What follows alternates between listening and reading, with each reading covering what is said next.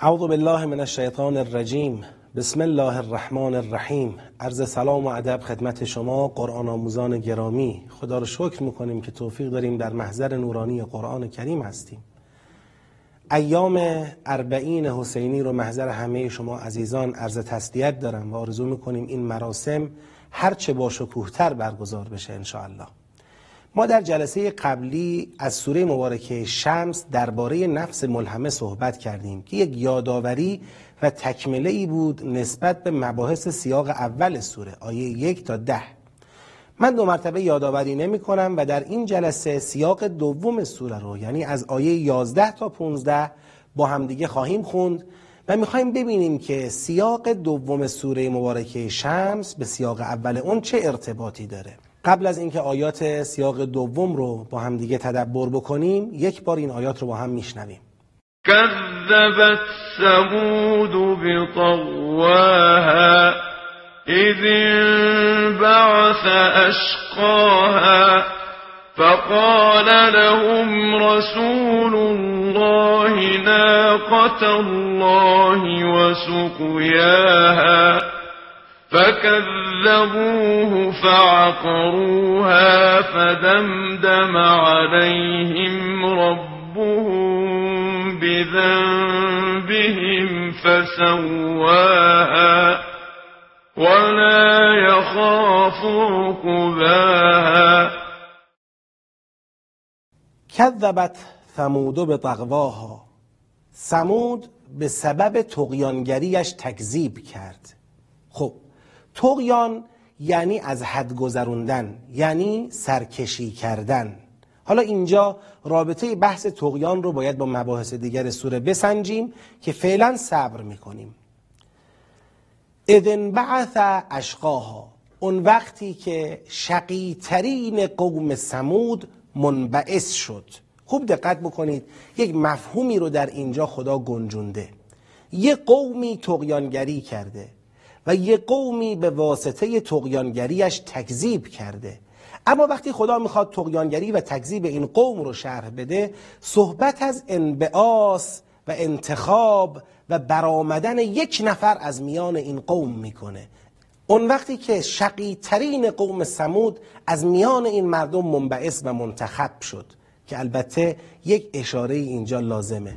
گاهی یک نفر به نمایندگی از یک قوم اقدام به یک خیانت می‌کنه ولی این خیانت خیانت همه اون قوم به حساب میاد. چرا؟ چون این یک نفر برایند اون قومه.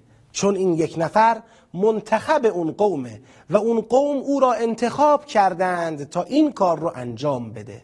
در این موارد تمام اون قوم در عملکرد این فرد با او سهیم و شریکند. فقال لهم رسول الله ناقت الله و سقیاها.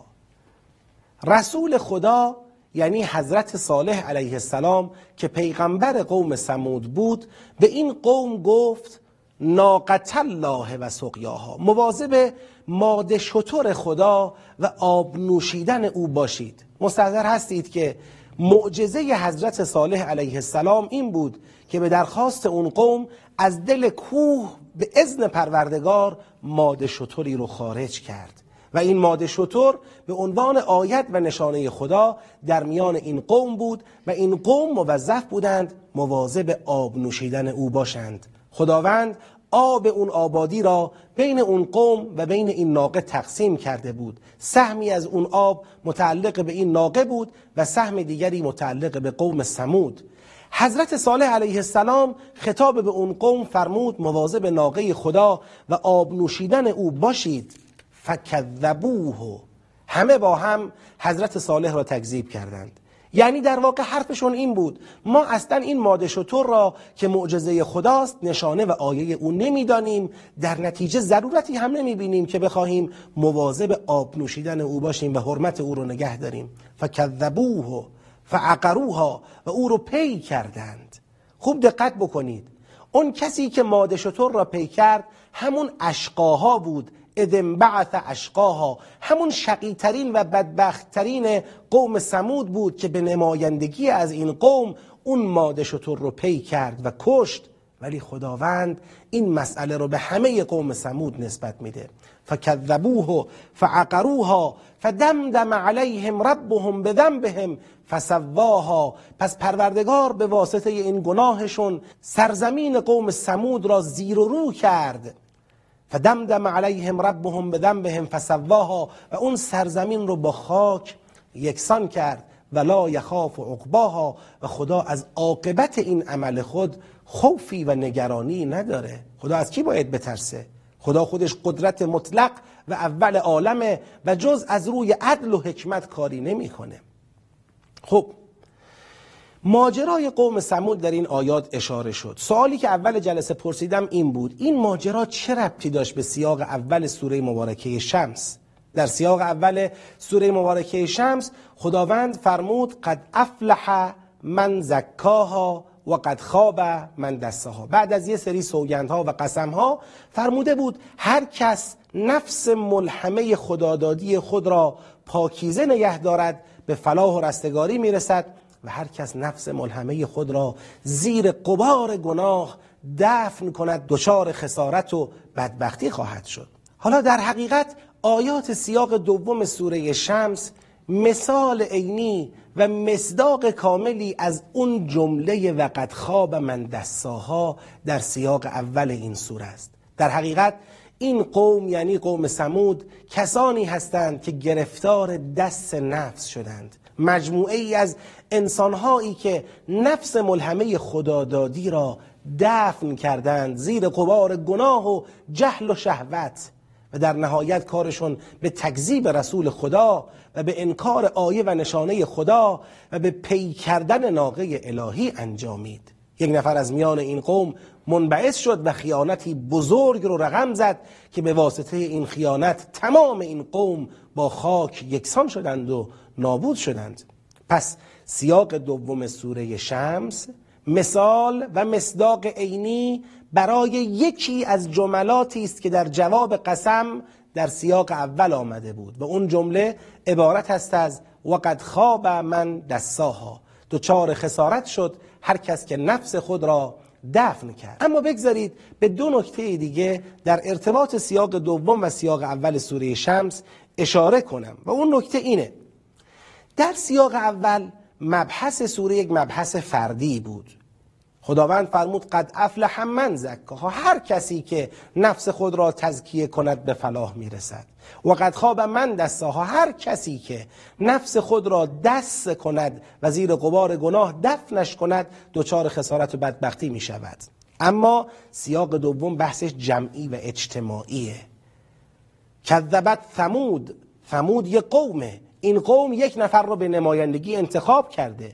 اتفاقی افتاده در ابعاد یک قوم و یک جامعه. این نشون میده اگر فساد در افراد ایجاد بشه منتهی به فساد در قوم و جامعه خواهد شد. در حقیقت فساد اجتماعی برایندی از فساد افراد اون جامعه است. اگر افراد جامعه اقدام به پاکیزه کردن نفس خود کنند این جامعه پاکیزه خواهد شد و جامعه پاکیزه به سعادت و نجات خواهد رسید. این نکته اول. و نکته دوم در سیاق اول سوره شمس صحبت از نفس ملهمه است. نفس ملهمه همون رسول باطنیه. همون پیغمبری است که خدا در وجود هر انسانی قرار داده و راه حق و باطل رو به او نشون میده و راه خیر و شر رو به او نشون میده و فجور و تقوا رو برای او تفکیک می‌کنه. یعنی اون وجدان بیدار درون هر کس پیغمبری است از جانب خدا در وجود او. اگر انسانها به این وجدان بیدار بی کنند و اگر صدای او را به تدریج خفه کنند گرفتار تکذیب رسول ظاهر خواهند شد. ببینید جرم قوم سمود تکذیب پیغمبرشون هست. حضرت صالح حضرت صالح پیغمبر ظاهریه. اما این مردم قبل از اینکه این پیغمبر و رسول ظاهری را تکذیب کنند گرفتار تکذیب انکار و دفن رسول باطن شدند. پس من در سه شاخه جنبندی می کنم ارتباط سیاق دوم و سیاق اول سوره شمس رو که در حقیقت جنبندی کل سوره هم هست. شاخه اول اگر انسانها گرفتار دست نفس شوند در نهایت گرفتار تقیان نیز خواهند شد گرفتار تکذیب نیز خواهند شد. شاخه دوم اگر افراد یک جامعه دچار فساد شوند اون جامعه هم دچار فساد و تکذیب و تقیان خواهد شد و عاقبتش تباهی خواهد شد. و اما شاخه سوم اگر رسول باطن انکار شود اگر پیغمبر درون بهش بی بشه انسانها گرفتار تکذیب رسول ظاهر هم خواهند شد. در حقیقت ما می‌خوایم به کمک سوره شمس اون سرمایه الهی وجودی خودمون را زنده نگه داریم تا بتونیم از تعالیم و آموزه های انبیا حد اکثر استفاده رو ببریم. امیدوارم خدای بزرگ ما رو موفق کنه. تا برنامه بعد همه شما عزیزان رو به خدای بزرگ میسپارم. خدا یار و نگهدارتون باشه.